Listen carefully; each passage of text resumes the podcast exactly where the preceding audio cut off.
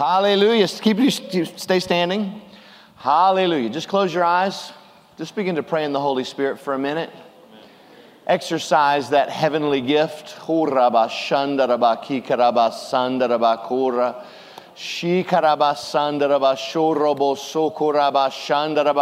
on, come on. Turababa shikaraba sikaraba shondorobo sora. Kikaraba shandaraba sikaraba sandarabe kikiribura bashan. Shorabaka sandaraba kikaraba shandarabaka.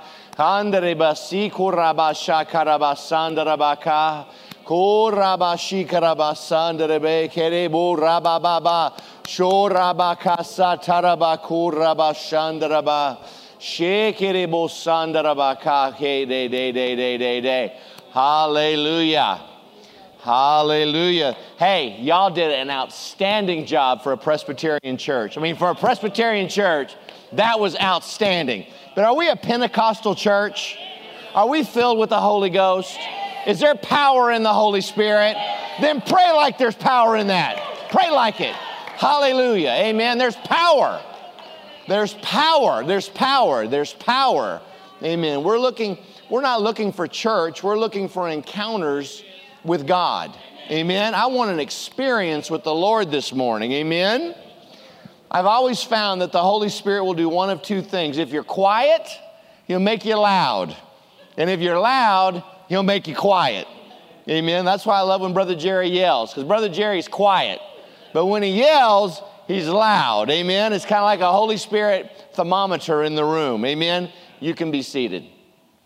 So good to be in the house of the Lord this morning. And I always consider it a privilege and an honor to get to speak. I want to thank my parents that uh, they've allowed me the opportunity to, they give me their pulpit. Amen. And uh, they are good to me. I want to thank my beautiful wife, Michelle. I want to have my family stand up. I want all my family to stand up. Amen. Michelle, Luke, Emily, and Jack. Amen. You see them all over the place. They serve. You may be seated. Amen. They they serve, they do PowerPoint, they play drums, they work in children's department. They've been raised in the household of faith. And uh, two of them are at college at Oral Roberts University in Tulsa, so it's good to have them home for the summer. Amen?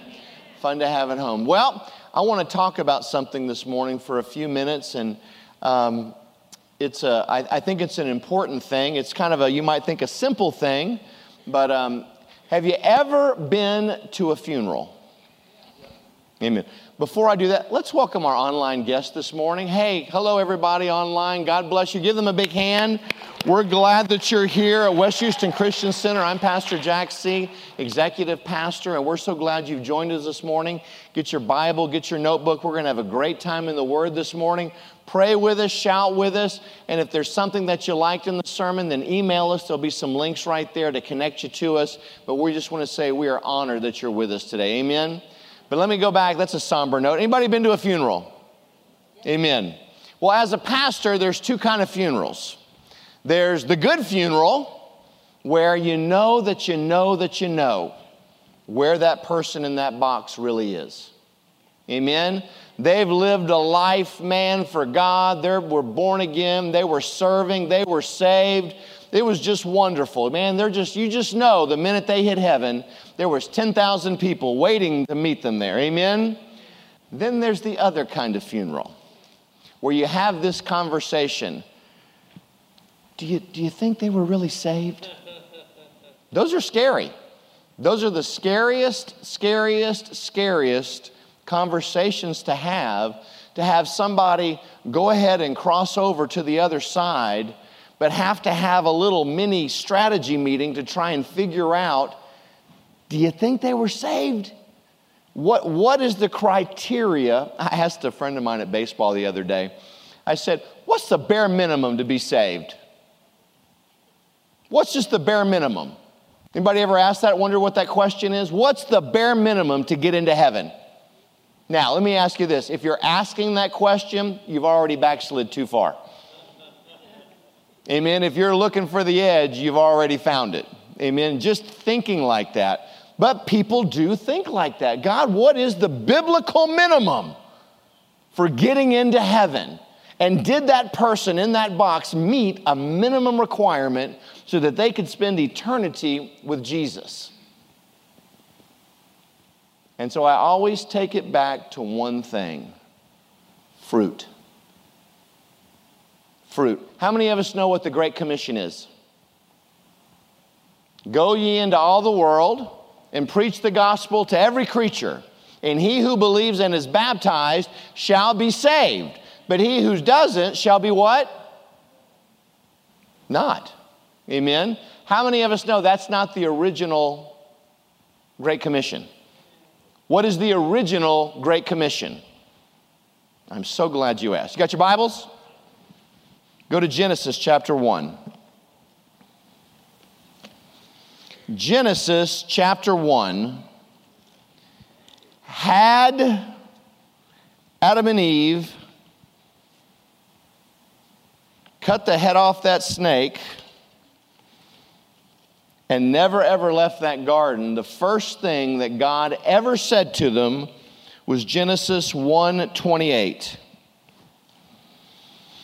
And it says out of the amplified, and God blessed them and said to them, Be fruitful, multiply, and fill the earth, and subdue it using all its vast resources in the service of God and man, and have dominion over the fish of the sea, the birds of the air, and over every living creature that moves upon the earth. God's first move towards man was when it says that he blessed them, it means that God, the creator of heaven and earth, got down on one knee and took his creation by the hand and spoke blessing over them. Imagine that's the first thing that Adam and Eve ever heard. Can I give you, parents, you want a little hint to raise godly children? The first thing you do every morning when you see that child, the first words out of your mouth should be a blessing over them. Doesn't matter what they did, doesn't matter what they spilt, doesn't matter what they did the night before, the first words that every child needs to hear every morning, first thing, it needs to be a blessing. Now, even if you have to make it up, it's okay. God will fill in the gaps, but find something to speak blessing over that child with every day. That's the first thing that God did to man. But then he said these words be fruitful. That's the first thing that God commanded man to be was to be fruitful. And I don't see anywhere in the Bible where it ever said stop being fruitful. If you'll notice, the Great Commission was because we got out of the garden and God was trying to get us back in. Go ye into all the world and preach the gospel to every creature, and he who believes and is baptized shall be saved. But in the Old Testament, God, God set the whole thing up as if we were never leaving knowing full well that we were. Did you ever think about that? God set up Genesis, He set up the garden as if we were never going to leave. That was His original intent for each and every one of us. Adam and Eve, be fruitful. You multiply. You be a steward over this entire area that I'm giving you. There is more than enough. There's abundance. There's health. There's healing. There's prosperity. There's everything and anything you are ever going to need in this garden. Be fruitful and multiply. But we all know what happened. They were kicked out of the garden. Garden of Eden went away. And now we're back with Jesus trying to get us back into that very same garden through life through Jesus Christ. But my question to you today is, is did he ever command us to stop being fruitful? No. How do I know that I'm saved? How do I know that I know that I know? Is it simply coming down front and reciting an oath with someone? Dear Jesus, come into my heart, be my Lord, and be my Savior. I receive you as my Savior in Jesus' name. Am I saved? You don't want to answer, do you? You're like, yes, no, maybe. That is the pathway to salvation. Amen. That's the beginning of salvation, but it's not the end. Amen. If I got born again, there should be corresponding actions to the change that took place in my life. To say that I was a born again believer, but I've never produced any spiritual fruit, I would have to start wondering what kind of fruit am I producing? Because it's not the fruit's fault, it's the tree's fault. Let's, let's do an object lesson real quick. Are you ready, guys? This is going to be hard. So take a deep breath. What kind of, what kind of tree is that? How do you know it's an apple tree? Because it's got apples on it. It's going to get harder. Are you ready? All right, next one. What kind of tree is that? That's a pear tree. Does anybody like pears? I'm not a pear person. That's a pear tree, right? How do we know it's a pear tree? Because it's producing pears. All right, next one. What kind of tree is that? That's an orange tree. Amen. We know that's an orange tree because it's producing oranges. All right, the next one. What kind of tree is that? That's a Pastor Jack tree. Amen. How do we know it's a Pastor Jack tree? Because Pastor Jack's coming out of it. What's the next one? What kind of tree is that? Exactly. Each one of us is a tree. And the only way that we are known is by the fruit that we produce. I can tell you I'm an apple tree all day long. I can dress like an apple tree. I can get a t shirt like an apple tree. I can say, um, what would an apple tree do bracelet? I can, I can drive an apple tree car. I can drink apple juice. I can listen to Johnny Appleseed. Amen. You can be the apple of my eye. I can get to the core of the whole issue. But if I've never produced one apple, what am I? I'm a liar. If I'm saying I'm one thing, but I'm not producing any fruit to correspond to what I believe, then I think we have to ask ourselves, what am I producing? Amen? As a believer, now I've had small wars fought over this. As a believer, am I commanded to produce fruit? Absolutely. Amen. Don't ever let someone rob you of the honor, the discipline, and the great joy of developing fruit as a believer. That's the fun part. And guess who the fruit is for? Tug the person next to you. The fruit's not for you, it's for them. I'm not developing love for me, I'm developing love for you. I'm not developing joy for me, I'm developing joy for you. I'm not developing self control for me. Does the world need self control? The world needs self control, but I'm not developing it for me, I'm developing it for you. We have to. They are not going to know us except by our fruit. It is so easy when someone goes to be with Jesus to go to their funeral, to speak at it, because you know what you're talking about? Look at the harvest. Look at all the fruit. See, I look around this room right now and it's just full of fruit. There is so much fruit in this room. Amen? This is probably the wrong service, wrong sermon for this room because there's so much fruit in this room.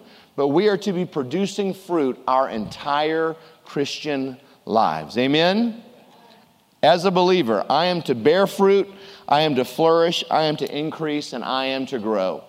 When we just did our gifts and our tithes and our offerings, amen, Mike and Chesley did an excellent job in receiving that today. But one of the things about prosperity that I think people get mixed up with is when we start talking about a prosperity gospel, it's like a get rich quick thing. It's like, I'm going to win the lottery. Amen. It's like, I'm going to, all of a sudden, someone's going to give me this big lump sum of money. All of a sudden, I'm going to find a bag buried and it's going to have a, a billion dollars in it. And that's how God's going to prosper me. And that's not how it works. Biblical prosperity is summarized in one word increase.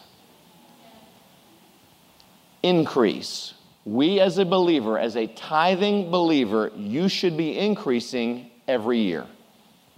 And it should be measurable. And if you are not increasing every year, then I would have to ask, why not? You're not going to get these big lump sums. We're not going to win the lottery. We're not going to have all these, you know, you're not going to go on a game show. Amen. You're not going to win the voice. Maybe Chesley, I don't know. But you're you see what I'm saying? But being in the kingdom of God and being fruitful is all about increase. Amen. And increase is measured are, are you better off than you were this time last year? All of us should say yes. Every one of us. Are you better off than you were five years ago? Hallelujah. Guess what? That's prosperity. That is the epitome of what biblical prosperity is. It's increasing, and I'm doing, and that's how God does it. God doesn't give us a whole bunch because then we don't know what to do with it. That's why the lottery is so dangerous. When you give somebody that's undisciplined unlimited amounts of money, it can kill them. Why would God do that to his children? He's looking for a group of people that he can trust He's looking for a group of people that have integrity and character and honor. And oh, by the way, those are all fruits. Those are the fruits that we have to develop in order to hold on to the things that God gives us. Because if I haven't developed any self control, if you give me a bunch of money, I could kill you and me. Come on. I saw an article this morning, and I don't know why, but and it cost two men their lives, but for whatever reason, they tried to jump a drawbridge, drawbridge in Louisiana last night. There was just a little bit left over, and one of them thought they had a great idea. Yeah, let's try and jump it. Cost them both their lives. Guess what? The one man's lack of self control cost both men their lives. You see how important self control is? Developing self control on a small scale can protect you on a large scale when you're much older. Teaching our children the word no is probably the greatest thing that we can ever teach them. We've got to learn to teach our children no. Amen? They've got to learn that there are boundaries. Fruit is nothing more than an outward evidence of an inward change. Amen? Uh, Barbara Arbo shared this years ago, but it always stuck with me when a tree produces fruit, what's happened is, is that tree gets so full of sap. It gets so full of sap that it has nowhere else to go, so it's forced out of the tree in the form of fruit. That's how you and I are. Whatever we are the fullest of right now, that's the fruit that we are producing. Well, I don't like that fruit then you have to do something about what's going in. Guard your heart with all diligence, for out of it flows what? The issues of life. What you watch, what you hear, and what you say is defining who you are. Whatever you are feeding on in media, whatever you're listening to in music and in talk and in opinion, whatever you are saying, those are the things that are defining your life. Those are, that is who you are. You might think you're one thing because you go to church.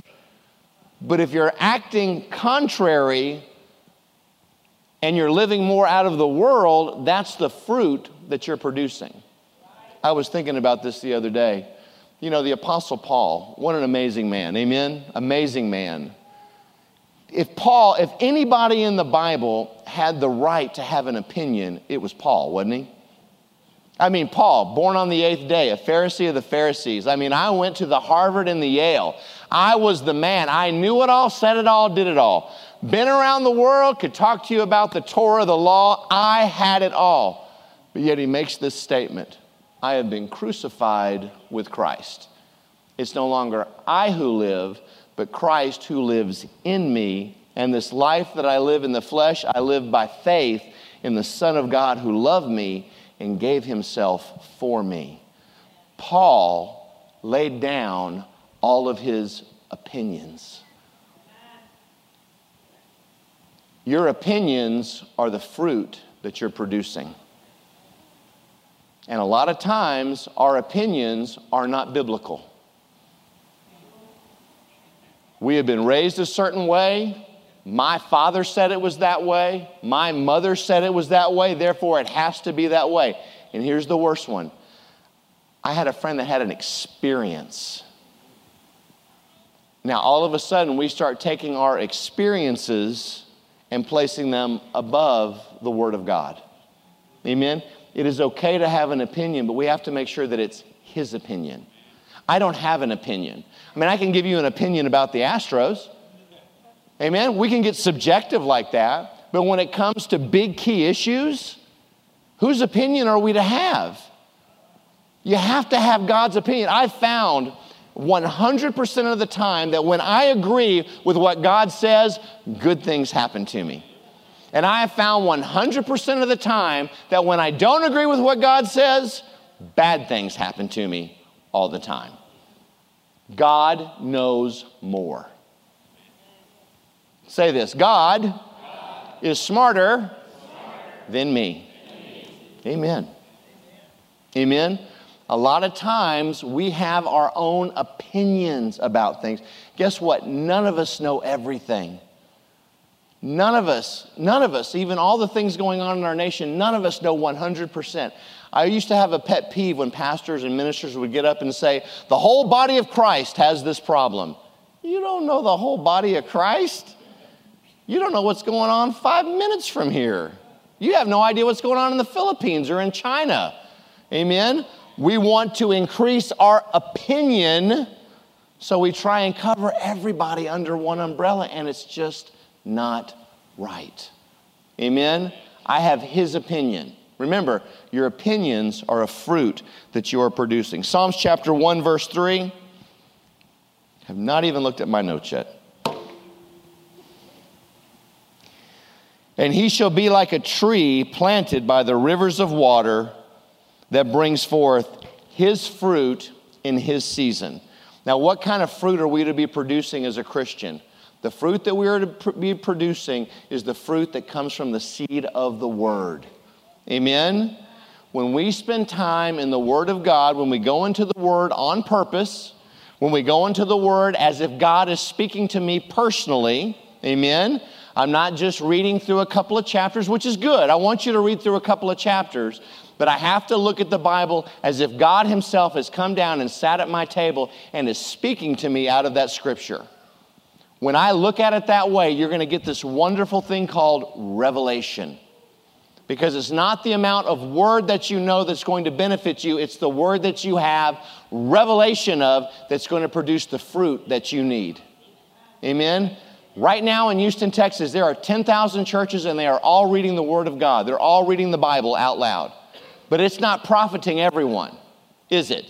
It's only the ones that mix their faith with it, that receive the word, that act on the word. That's what makes our church different. We don't just read the word, we act on the word. It's acting on the word that's going to bring revelation. It's acting on the word that's going to heal your marriage. It's acting on the word that's going to prosper you. It's acting on the word that's going to heal you. It's acting on your word that's going to give you that promotion that you're looking for. Just reading it won't do it. Remember, the second place that Satan took Jesus when he tempted him was to church. He took him to church. He didn't take him to a strip club, he took him to church. The devil's not afraid of church, the devil's afraid of the word. Amen. And when you find a Bible group of believers that are acting on the word, that are speaking the word, that are walking in love, he can't get in there. But what he wants to do is he wants to know that your opinion matters. What you think about something is the most important thing, and it's not. It's what he says is that matters. Amen. Hallelujah. Thank you, Lord. Fruit is a result from spending time in the Word of God. The fruit that you're producing right now is the product of what you've been filled with the most. Amen? But, Pastor, I don't know if I am producing any fruit. Somebody say that. I'm so glad you said that. How many of you have ever gardened before? Amen? Are you good gardeners? Amen. You can produce something. Amen. I'm not a gardener, okay? I'm a, I'm a shopper. You know, I get my green beans in a bag, okay? There you go. But I, I have noticed this that you will never produce a fruit unless you put down a root. We have to put roots down. We have to stay someplace long enough. We have to get down to the water supply. We have to be watered. We have to be, shall I say, fertilized in order for us to produce the fruit that we need. And folks, it doesn't, it takes longer than one day. It's a, sometimes it's a lifetime of putting my roots. A lot of times people come, they come to church and they're ready to start producing fruit, but they don't stay long enough to put down any roots to get down into that water. It takes time. Amen? And a lot of times when you grow something, it's months before you see anything happening. But that doesn't mean that there's not something happening underneath the ground. Amen? Don't let someone drive you out of your prosperous place. Don't let offense move you out of the place where you're supposed to put down roots. Amen. Don't let that enemy get between you and tell you, well, if you just go someplace else, you'd grow. If I just went somewhere else, there would be uh, my husband or wife's there. Amen. If I could just get somewhere else, I'll just go to a bigger church, to a bigger singles group, and then there, there she'll be, there he'll be. Yeah, that's right. They'll be right there. But it's not the one you're supposed to have. Say this God is smarter than me. I've always wondered, you know, whenever a worldly person, you know, they want to question God, they always talk about the man on the little island that no one's ever gotten to before. Well, what about them? What about those people out on that island that's never heard the gospel before? What happens to them if they die?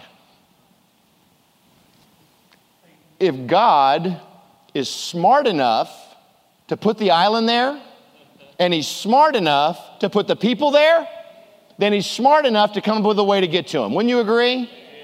Say, God is smarter than me.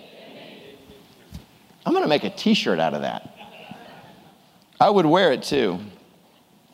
So, do I as a believer have to produce fruit? Yes, absolutely, I have to produce fruit. John chapter 15, verse 1. I am the true vine, and my Father is the husbandman. Every branch in me that beareth not fruit, he taketh away.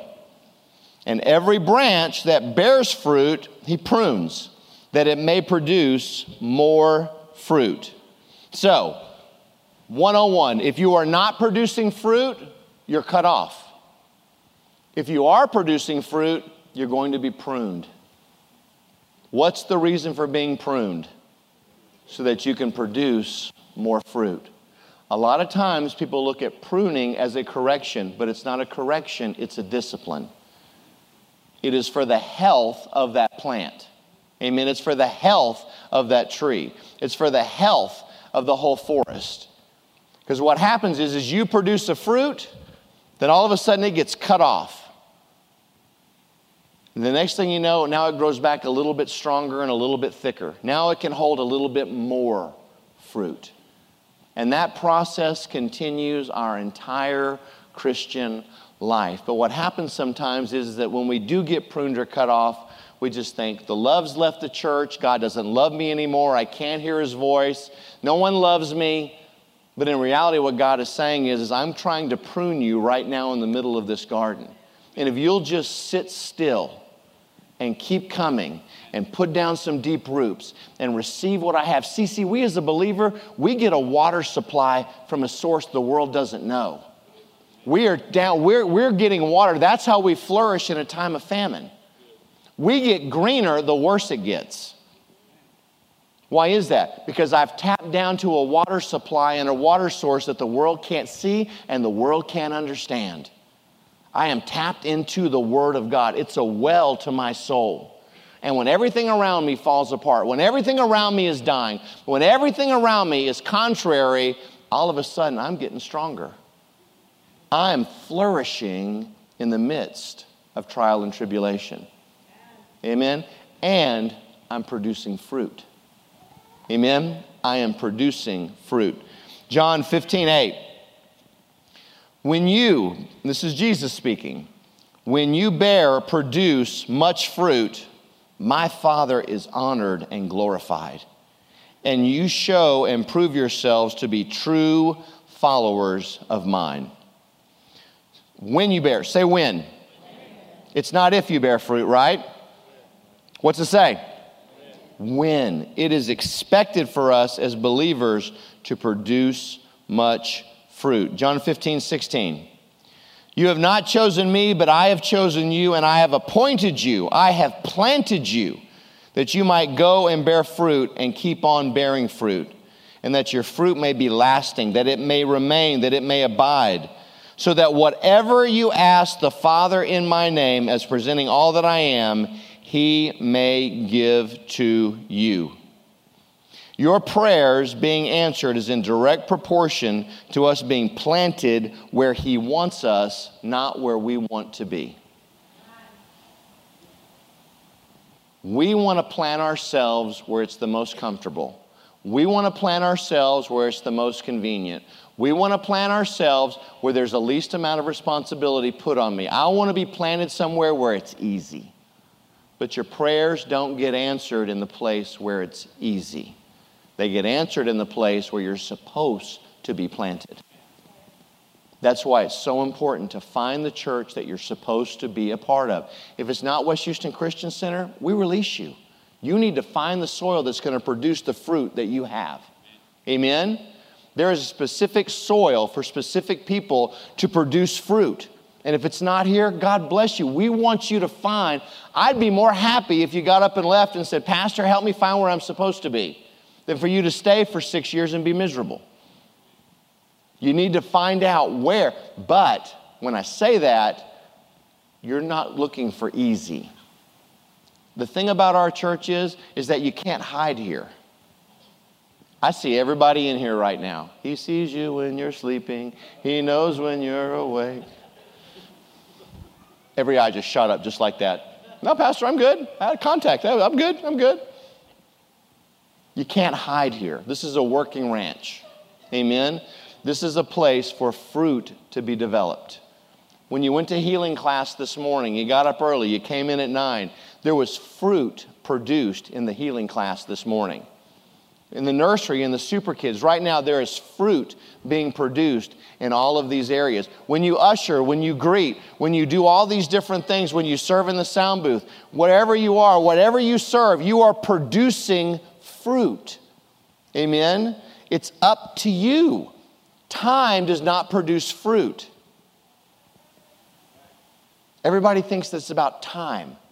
The longer I'm there, the more fruit I'm going to produce. And that's not true at all. If, that's, if that tree is sick, all time's going to do is make it worse. Time is a part of the process, but it's not the process. It's what's going on on the inside. Amen? Are you getting enough water? Are you being nourished? All those types of things. I'm going to I'm going to end with this, and I got this this morning. But there are what are called fruits of righteousness. Amen? Fruits of righteousness. Philippians chapter 1, verses 11 says, May you always be filled with the fruit of your salvation. We could just stop right there. May you always be filled with the fruit of your salvation. And this is what the Amplified says the righteous character produced in your life by Jesus Christ, for this will bring much glory and praise to God. When you and I got born again, God gave us this thing called righteousness. He gave us right standing with Him. Your righteousness is the ground from which all your spiritual fruit will be developed from. It all comes from righteousness. You're not going to know love until you know righteousness. You have to know. That's how you know that God loves you because He has restored right standing with you. There's nothing in between, it's just you and Him. Amen? So when we get saved, there should have been a change. How many of you just knew when you got born again that there'd been a change? For me, it was radical. I mean, it was like I was in the dark one day and in the light the next. I went from a taker to a giver in like a, in a heartbeat. That's how I knew that I knew that I knew that I was saved because I started producing fruits of righteousness. It's not me producing fruit to prove that I'm righteous, but it's me because I am righteous now producing fruit. Does that make sense? I don't go around and try and produce my own fruit to show you I'm righteous. No, but it's because I am righteous that I'm now producing the spiritual fruit. Amen. It's Him doing it through me, it's Him doing it in me. Amen. It's the effect, it shows you. That's how you know that we're saved. How are they going to know that we're saved? How do they know that we're saved? When you leave this building today, when you go back into the world, how are they going to know that you're saved? T shirt? The way you drive? No. They need to see it in your eyes. They need to experience Jesus face to face whenever they come into contact with you. They need to look at you and say, There is something different about you. And not the bad different, the good different. They need to know that they know. When they hear you speak, they should be just like the Pharisees when they said, they could tell that they'd been with Jesus. They should tell each and every day that we'd been with Jesus. When you come out of your prayer closet in the morning, they should know know that they know that you have spent time with Jesus. Can you give me two more verses? Second Corinthians chapter 9. I didn't write the exact verse down. It says, Now may he who supplies seed to the sower and bread for food supply and multiply the seeds you've sown and increase the fruits of your righteousness. Therefore, your giving is in direct proportion to your fruits of righteousness. I don't give in order to be righteous. It's because He has made me righteous that I want to give. That's what happened to me. I got changed from a taker to a giver, and that's exactly how. All of a sudden, when I got saved and I got that righteousness, that fruit of giving began to grow in me. That's how I knew that I knew that I knew that I was saved. Hebrews chapter 12, verse 1. Now, no chastening seems to be joyful for this present, but painful nevertheless. Afterwards, it yields the peaceable fruit of righteousness to those who have been trained by it. Listen to me. Fruit is not produced by accident. Every spiritual fruit has to be produced on purpose and it has to be produced around other people. You cannot develop love in a cave all by yourself. As much as we like to sometimes, I cannot produce joy all by myself. I have to develop it in the garden with everybody else. You ever notice that there wasn't one garden for the oranges and one garden for the bananas and one garden for the apples? Do you notice it was all coming out of the same ground? That's the body of Christ. That's us. We don't get to go over here and just go develop my fruit. This is my super secret watermelon fruit, and no one else is going to have it. I like my watermelon, and you can't have it. No, no, no. The watermelon's right next to the orange, which is right next to the pear. This is why church is so important, ladies and gentlemen. Amen. That's why it's vital that you're here. That's why it's vital that you're involved. That's why it's vital that you're giving of your time, your talent, your treasury, because this is the plate. I need some watermelon, and you have it. You need some orange, and I have it. We need each other to partake of each other's fruit. Amen? Amen. Let's stand to our feet. I know everybody's going to want to go get a smoothie right now or something, right? You're like, man, a papaya sounds amazing right now. Look at your neighbor. Say, what kind of fruit are you? Look at your other neighbor and say, tell them what kind, now tell them what kind of fruit you are. I'm a juicy fruit. Amen. Amen. Grab hands with the person next to you.